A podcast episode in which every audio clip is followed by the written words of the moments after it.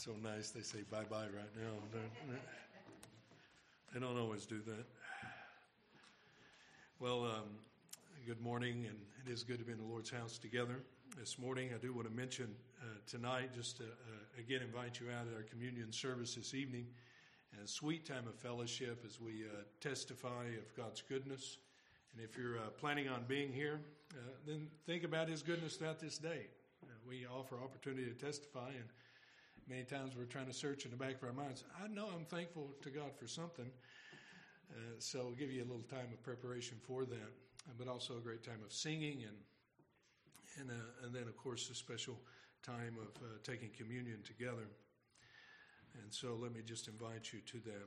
Also, this coming Wednesday night, we have a, a special speaker uh, going to be uh, bringing the word to us this coming Wednesday night from Romania. Johnny Bordia will be teaching this Wednesday night. I know he would be greatly encouraged to have you come out and support him uh, and pray for him as he uh, makes preparation for that. And, um, uh, and we all would be greatly encouraged as we come out and pray together uh, and, and lift up our petitions to one another. Last thing, let me mention Phil and Elin Henderson, our missionaries, will be here on the 23rd, uh, Sunday morning, and share a, a, bit of update on their ministry and what's going on there. They've not been able to go overseas. Of course, Elin uh, going through uh, cancer a year ago, and, and, so it'd be good to catch up with them and see how things are going, how the Lord's working in their life. So uh, um, just to keep that in the back of your mind. That's two Sundays from now. If you have your Bibles, open them with me to the book of Hebrews, chapter number 12. The book of Hebrews, chapter 12. We're going to read the first three verses this morning.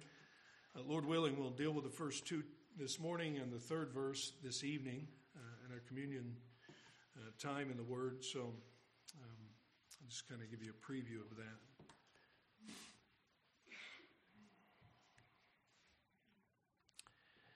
Verse number one, the Bible says, Therefore, since we are surrounded by so great a cloud of witness, let us also lay aside every weight and sin which clings so closely let us run with endurance the race that is set before us, looking to Jesus, the founder and perfecter of our faith, who for the joy that was set before him endured the cross, despising the shame, and is seated at the right hand of the throne of God.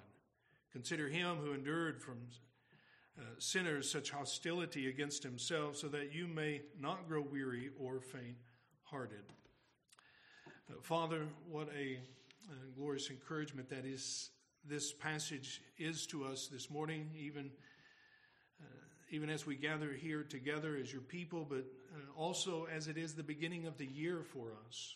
And our minds are already set in thinking about life and, and, and even contemplating where we are in life. So we just pray that you would let this have its uh, perfect work among us, even this morning, through your Spirit. In Jesus' name, amen and amen. Well, I know not all of us are the same, but for many of us, we take the last few weeks of December and the first few weeks of January, partly because we're not fully settled what we want to do in January, so we linger it on a little bit. Uh, as we take an assessment or, an overview of our life, where we're at in life, what we've been through over the past year. And sometimes that is a great uh, a time of great thanksgiving and praise to God and, and celebration as we think about the encouragement that God has offered us and, and the things that He has led us through throughout the year. Other times, if we're honest, it is a time of course correction. Uh, we look at our lives and we evaluate. We're not sure we're happy with the trajectory that our life is headed. So we, we need to make some changes because the outcome, if we continue on the same path in the same manner, is not something we want.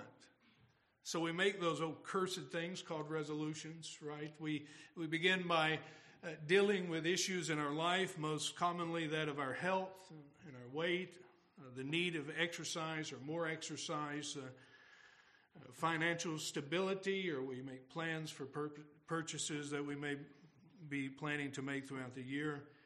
Some of us make relational goals, relationships that we have, friendships, uh, how you invest in them, and uh, and how you have uh, failed to invest in them, whatever that may be. A lot of us deal with time management issues when it comes to the first of the year. Anyone that way? looked over this past year and think about, well, look how much time I wasted. Uh, uh, and want to make the most of the time that God has given to us. Uh, much of our wasted time today, if we're honest, is social media, entertainment, other things like that. Uh, and so we, we evaluate unsatisfied with that and we make goals, spiritual goals, reading, uh, books. That's this thing that has a cover on one side and a cover on the other side. In the middle, there's a lot of pages and words on it. Uh, and so we, we may make plans to read more this year, engage our mind and, in our spiritual growth. Well, the book of Hebrews is, is kind of like that. it, it is a course correction for this church uh, in Rome, or thought to be in Italy or Rome. Uh, it is to a group of believers, as we have been familiar with over these past uh, over this past year, a group of believers that have been uh, dealing with a lot of uh, suffering and, and, awkwardness. They've been shunned and had property taken away from them. They've been excluded from the Jewish community. They're, they're constantly being hammered about come back to the faith, the true faith, you know, the one that Moses gave, and, and we don't know about this Jesus. In the midst of that, people uh, had already had quit coming to meeting with them. Some who had associated with them quit coming to church, and, and so they've already fallen off in that way. And, and so there's, there's this temptation of many of them, as scholars suggest, to go backwards, to kind of walk away from Christianity, walk away from the faith. And, and that temptation, the writer writes to them over a course of 13 chapters to sort of correct the course, if you will uh, to make a, uh, an evaluation and to, to give some guidance to them. He does so through a series of teachings about who Jesus is and what Jesus did. He, he talks about the atonement and, and he uh, reveals the, the true nature of the priesthood and how Christ is much better than what they, they, they had thought and what they had left. He explains the necessity of the cross and and not only the necessity of the cross, its benefits as a means of our redemption. Without the shedding of blood, there is no forgiveness of sin. That was true then, it's true now. Uh, and that shedding of blood is perfected not through bulls and goats or martyrs in the world today, but through one man, this one man, Jesus Christ. Uh, and that is the gospel which we preach. And that is the forgiveness. And he's, he's reminding them of these things through a series of warnings of those who would neglect this salvation, those who would disobey it, those who would reject the gospel, and through examples of people like Abel and Enoch and Noah and Moses. He is just trying to bring them back to sort of correct the course in their life, to push them on, lead them on. And basically, there's like a climax here in verse number one and two as he says in application, so that they might run the race that God has set before them. He's calling them, the Word of God, not only speaking to them in their time, is calling us to run our race that God has set before us. That's the call, isn't it? Verse number one. Look at it again. Therefore, since we're surrounded by so great cloud of witness, and really an application of chapter number 11, he says, uh, let us lay aside every weight and sin which clings to us, and let us run with endurance the race that is set before us. Let us run the race that God has set before us. It's a fitting illustration uh, to us. Running the race it reminds us not only of the running of the race, of the start of the race, and look back with me in chapter number two, as my mind was uh, thinking about running our race or the Christian race, uh, you got to start off right if you're going to run it. One of the things he brings out to the uh, church here is that they began well. Verse number three of chapter number two, uh, beginning of their start or how God came to them, the gospel came to them. He said, How shall we escape if we neglect such a great salvation? It was declared at first by the Lord, and it was attested to us by those who heard while God also bore witness by signs and wonders and various miracles by gifts of the Holy Spirit distributed according to his will. They began with the gospel. They had received what Jesus had taught and what he had sealed with his own blood. They received what the disciples came and carried to them and what God had tested in these signs and wonders as they started. And I'm just thinking about even the call to run our race, how, what an amazing uh, joy that is to contemplate. I, I think personally in my own life how far I've ran from God and to think now that He is calling us to run towards God and running our Christian race. But that began, that race begins at the gospel.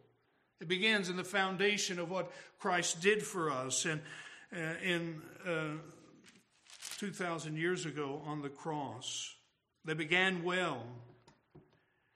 Uh, the issue was they needed to continue on well. They needed to carry on. Now, it is true that that I might say this, and I don't say it lightly, but starting a thing is sometimes easy. I know there's obstacles, there's difficulties that we face, there's costs, those things that have to be overcome. But, but along with those, there's a level of excitement, a novelty, a newness to a thing which, which helps overcome those obstacles. You see that in ministries, you see that in, uh, in, in, businesses, and those things are met with cheer uh, and joyfulness because unmet expectations haven't had the time to be unmet. Did you get that? All those expectations you have for this ministry or this thing is, is still lingering out there. We're still drawing a little hope on that, and we haven't been crushed yet, and our feelings haven't been hurt, and so on as it may go. Things don't always go our way. And so there is a, a joy, there's a, a fuel that comes to starting things. But here the writer is talking to those who had already began the race, already received the gospel. It's, a, it's another thing altogether to continue on to follow through, to persevere in their running. Now, I was reading back in Ezra in my uh, reading this past week, and I'm reading the M'Cheyne McShaney reading plan, just so you know. Not that you are asking, but I'm just telling you that. So if you want to read it, go ahead, jump ahead if you want to. Anyway. And I was reading in Ezra, what excitement they began to rebuild the temple. But how quickly, in the face of opposition, they left off building what God had called them to build to go build their own homes. God has to send them another prophet and said, What are you doing? You're, you're, you're dwelling with roofs over your house in the temple of God. My house is laying desolate. It's not right. You see, the, the call that the writer is calling us to, the Word of God is calling us to, is to persevere, to continue on. Now, last year we celebrated ABC, uh, our church being 30 years uh, of history behind it, 30 years of road that has been ran. We, we celebrate that, and we should celebrate those mile markers. And, and, and it's not a new work that we see here, but the challenge for us is not just in that celebration, but in, in moving forward and continuing on in gospel ministry and faithfulness. Again, it is easy to start a thing, it's another thing to see it through and carry it on. Missions and ministries start up all the time, but, but you see the end of those things continually. The end of those things, it calls for perseverance. But it's not just true in Bible studies and, and youth groups and all the other programs that we tend to start with eagerness. They should be carried on with, with zeal and perseverance and patience. But it's also true in people's lives, isn't it? You did not read, I'm sure, when Pastor Ed finished in verse number 8 in 2 Timothy, but he follows on through the next two verses and he reminds us of a gentleman who once, who once warred with Paul walked with him, worshiped with him, preached with him, served with him. And, and, he makes this statement about Demas that he, he forsaken me. He started well. He forsaken me for the love of this world. And how many countless faces that we've probably seen in this church auditorium, we've seen throughout church history, we've seen uh, in our own lives that have began well, started well, but they have not kept the course. It's the continuation the thing that they're called to do. I remember years ago, I had um, heard of a young man who went through a terrible accident and somewhere in the process, God spared his life. He, he was healed through a lot of surgeries. He was very excited about the Lord. And and he felt like God was calling him to preach, and he needed a job, and I was self-employed, and I needed help, but but I also wanted to pour into a young man like that, a, a, a minister. Maybe I could help him a little bit along the way, and so um, so I called him up and gave him a job. He worked for me. He was very excited, and I was. I, literally driving to work, we, we drove over this mountain, and, and I was going to say hill, but it's actually a mountain. But anyway, we drove over this mountain as we was driving over the mountain. That's the moment I picked him up to the moment we got to the job. He preached at me the whole way. And I'm thinking, you know, I'm really excited. I'm, good, at all that. And he's telling what Adrian Rogers says and everybody else said. And, and one morning I just finally said, you know, I'd like to just have a normal conversation with you. And, not to kind of throw water on him. I'd say to calm down just a little bit and let's talk about life and your faith and all this other stuff, you know. And so we got to talking. Bought him a suit. If you're a preacher, you need a suit, Johnny. Okay? It's, you're just going to need one at some point. You don't need one Wednesday night because they'll make fun of you like they do me, but you need a suit. I bought him a suit, let him come and teach a Wednesday night at a church. I was really excited for him. Within the space of a year, not even that much, eight months to a year, a year and a half, he's already got a child out of wedlock. He's walked away from the Lord.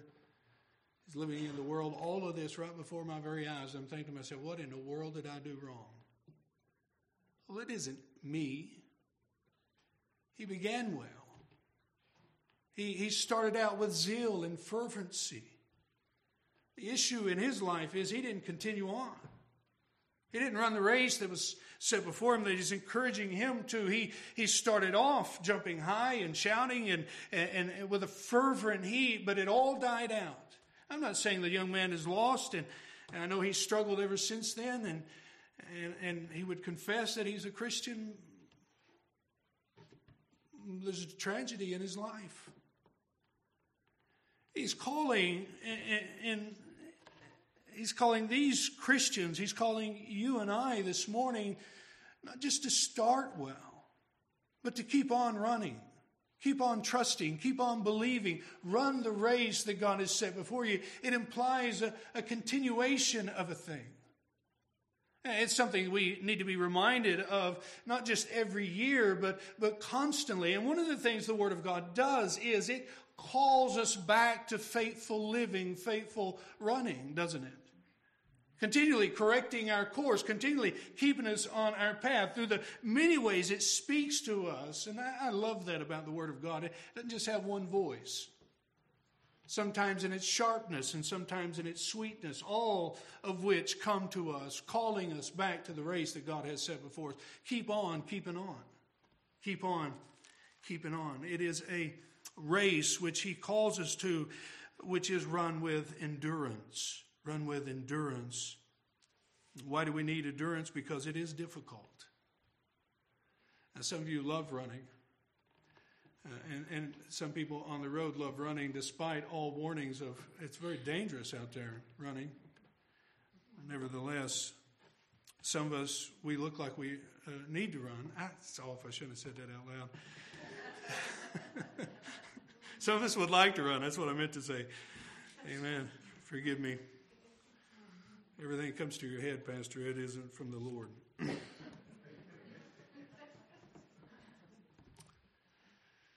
But it is a difficult thing. It calls for endurance. It calls for endurance. It's difficult because of the day in which we live in. We read in, in 2 Timothy that the days in which we live are evil, surrounded with the possibility of persecution. He calls uh, Timothy to be faithful in season and out of season. We live in a society that it's found its season, the favorable season of running the Christian race has passed. We're living in a time in this nation where it is not so favorable, it is not so praiseworthy. And yet, it is in this same season, in this same day, and with the difficult that we face, that we're called to keep on running. I think uh, A.W. Pink's words uh, sharply uh, put it this way the Christian life is not a thing of passive uh, luxuriation, but of active fighting, the good fight of faith. The Christian is not called to lie down on flowery bed of ease, but to run a race And athletics are strenuous, demanding of self sacrifice, hard training, the putting forth of every ounce of energy possessed. I'm afraid in this work hated, pleasure loving age, we do not keep this aspect of truth sufficiently before us. We take things too placidly and lazily. Jim's the one that turned me onto that commentary a while back, asked me if I read it, and then you read something like that, you wonder maybe I shouldn't have read it. But he's right. God has called us to run the race of endurance, and it is in itself a difficult race because of the day we live in, and it's difficult because of the distance we got to go. It's not just a, a sprint. We're not just running down the road, two miles, three miles, whatever it may be. It is a lifelong pursuit. From the moment you put your faith and trust in Jesus Christ, and you've been born again by the work of the Holy Spirit, to the moment you see Him face to face, the Bible says, run the race that God has set before you. Continually keeping your eyes on the prize, knowing that in the midst of this, on every high and low and everywhere in between, we're called to run and to keep on running, keep on believing, keep on trusting until Christ comes or until we finish our course with Paul. It's difficult because of the duration. It's difficult because of the day we live in, but it's also difficult because of the distractions we face. Notice with me in verse number one we're surrounded by a great cloud of witnesses. Let us also lay aside every weight and sin which clings to so closely, which clings so closely to us. We're called to run and and the writer gives us the image of the games, of the athletics of that day, and the, the runners would take off their robes and their garments, and they would run without all the stuff that would trip them up. By the same language in, in other places, we, we're told to gird up our loins and to tie up the loose ends of our robes so we can move freely and function as we need to. Here he's using that same illustration to us that, that it is our, our weights, our the things in our life that, that are weights, and it is our sin which cling to our body and cause us to be tripped up and stumble along the way. It's like swimming with your work boots on, blue jeans. It's just impossible. You can't do that. And so he says, in order for us to run our race, and the difficulty of running our race is, be, is these weights in our life and these sins in our life. And some look at these as the same thing. The, the weights in our lives are really the sins which, uh, the sin in our life which besets us. It could be true. I think it's better to hold these two things separate. Weight is those things that hold us down, which in and of themselves are not sin those things which pull us away from following after Christ and pursuing Him and our spiritual disciplines that, that pull us back from our uh, pursuit of godliness. Those things are good, and those things that, that in some ways can be honorable and helpful, and yet, uh, in, in our case, in many cases, uh, they're not so good and honorable. Because we're people who like to take things to extreme, aren't? We, we like to overuse a thing, and, and oftentimes we like to abuse them. I don't know what it is in your life, and there's no need for me to pry into, but I pray the Spirit of God would open your eyes to those things in your life because I think we all have those. Those things that are not helpful at all pull us away. Our pursuit of relaxation, our hobbies, our desire for entertainment and love of sports, social media, the news are consuming us and taking us away and, and, and hindering us in our trust of God and pursuit of holiness. It's not these things are bad and, or they're bad for someone else, but in your case or in my case, any number of these things hinder us and, and, and impede our progress in the Christian walk. Distractions we must put away from us. But not only do we see the weights in our life, he, he speaks about the sin, sin in particular, maybe a uh, besetting sin, the sin which, which you fight with. It just seems to stay so close to you. Very thing that trips you up. over and over. You're praying and asking God for deliverance from and help from and to, to help beat those temptations in your life. Just like weights are different, the sins in our lives are different as well. What overtakes you may not overtake me. And that just reminds me and you this morning be, don't be quick to judge others. Don't be so quick to judge others. Now, I know there's some sins that are obvious, and how true that is lust, pornography, substance abuse. I mean, we, we can see that a mile away, can't we? And some of those are hidden. But many of those are hard to justify even in our life, even if they're hidden from others. They pull us back and, and hinder us from living the Christian life, hinder us from obedience to Christ, hinder us in our spiritual progress. I just want to remind you tonight, church, or this morning, I'll remind you tonight too if you want, but to, this morning, that they run with a lot of other people. They got a lot more family than just those big bold sins that we need. Don't forget the lying and bitterness and the unforgiveness that we harbor in our heart, and backbiting and laziness and pride, which manifests itself in all our lives in different ways. Live in a small town, and what is the sin of gossip? I'll just leave that there. You see, we look at this pursuit and running our race, and what hinders us, what, what slows our progress, is those things that distract us, the sins in our life. And he's saying that if we're to run our race, we've got to let it go, lay it aside.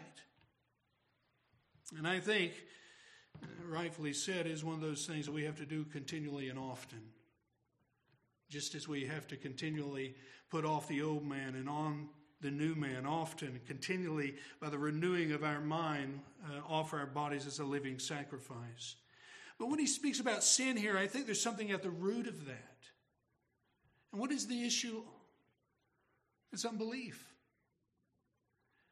The whole letter here has been a, a rebuke against the unbelief of the children of Israel in the wilderness. Their sin is marked, is described as unbelief. They heard the word of God, yet they did not obey the word of God because when they heard it, they did not mix the word of God by faith. And the very thing that hinders us in our, in our run, in our race, is unbelief.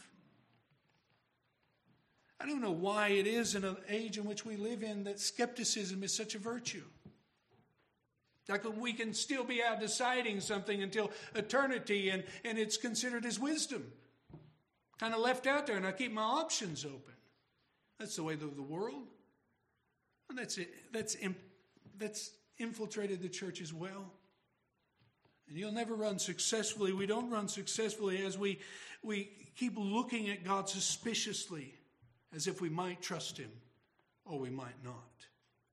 The writer is calling the church to be done with all that. Christ is faithful. God is not changed. He is trustworthy. Lay aside your unbelief and the manifestations of that in your life and whatever sin it may be and run your race by believing and obeying God.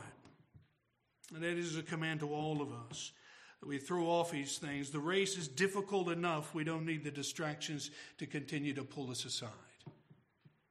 But not only do we see the call of running our race, I want you to notice the encouragement that he gives us or the motivation. He does so in twofold. One, he reminds us of the motivation of the saints in chapter number 11 Abel and Enoch, Noah, Moses.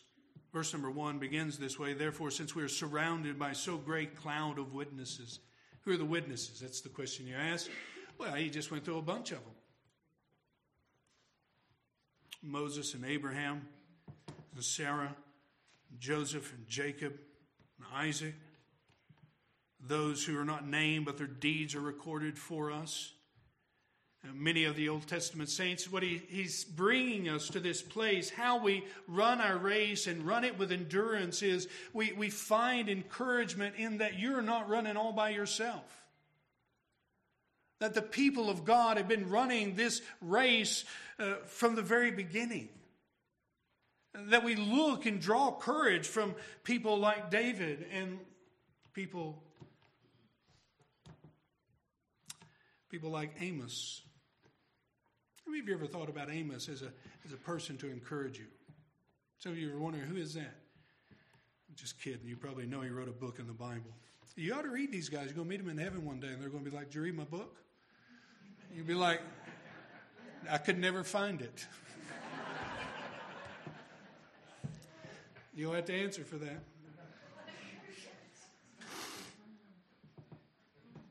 Oh, they're a good encouragement for us in His Word. As we see those who trusted God, who believed God, who, who, who lived out their faith, who God used in, in amazing ways, and, and who God has recorded for us that they had, He was pleased with. They're meant to be an encouragement for us. We're meant to find that and and be reminded. And the reason, because you and I have, I don't know, maybe you're not this way. Some of you are not like that. Praise God for that. You can just thank God. Even testimony tonight. Thank God that I don't have a pity party personality. And some of you, some do. But isn't it the, the thing and, and difficulty that we think no one's got it as bad as I do? No one's really been through what I've been through. No one knows exactly how I felt or feel. We lived this past two years with words like precedented and, and all this other. The world has never seen it like it is under this pandemic. Like the world started three years ago. The world has faced things like this before. People have lived through worse things than what we live through. People have made it. People have trusted God. People have been obedient. People have served Him in extreme circumstances. That is an encouragement to us. Take courage in the fact that God continues to work through broken people. Just as they trusted him and he does not change, so you and I can have the courage to trust him in running the race that he has set before us.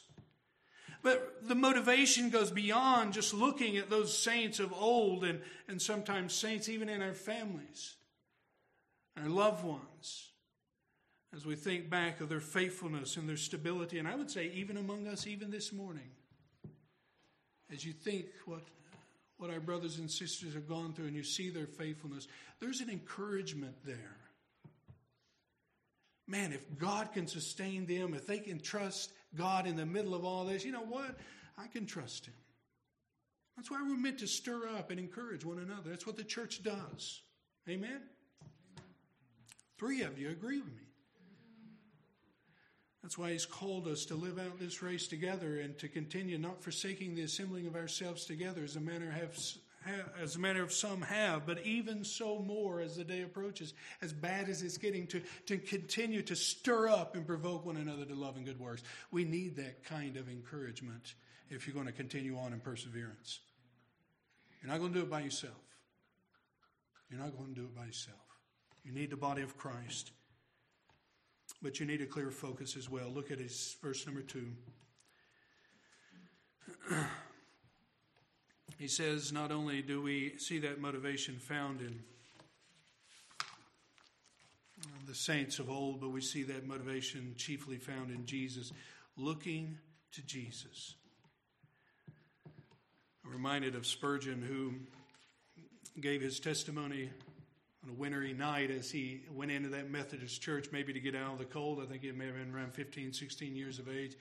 Uh, unlearned, unskilled preacher got up, just a layman who uh, the pastor couldn't make it, I guess, because of weather. He didn't live up here. We make it on any occasion. uh, and he, I was just thinking of Ed, what he told me one day, but I won't share that. Maybe later.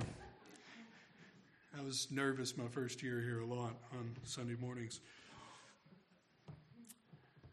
And the preacher got up and grabbed a text out of Isaiah. And it said, Look to me, ends of the earth, and be saved. And he said he did a horrible job homiletically preaching that text, but he kept saying, Look, look to me and be saved. And I'm just saying the writer is telling you that this morning look to me and be encouraged.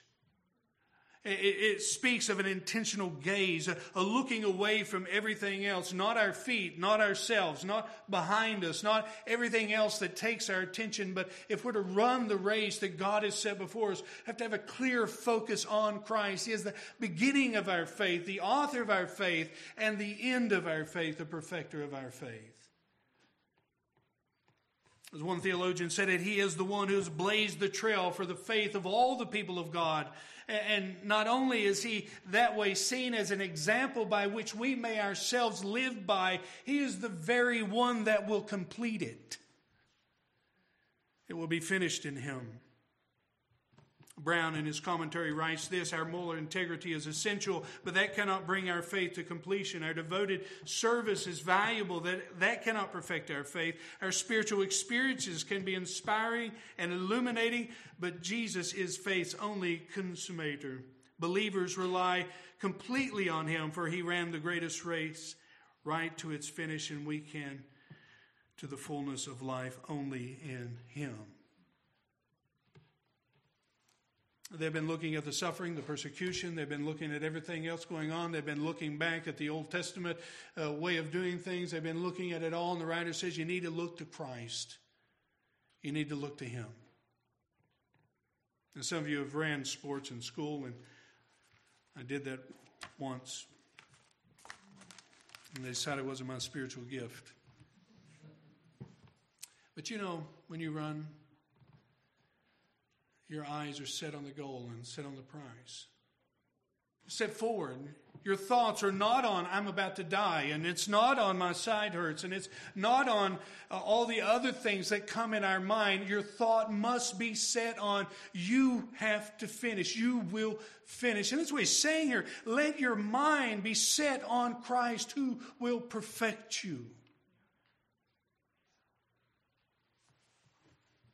He knows all about the race. He's ran it, despising the shame, enduring the cross, and for the joy that was set down before him, he did it all. Reminding us that the endurance that this race takes and the difficulty with which we experience in the middle of this race is only temporary. There is joy on the other side. There is rest. There is a time where we say, like Paul, turn with me that passage as we conclude 2 Timothy chapter 4.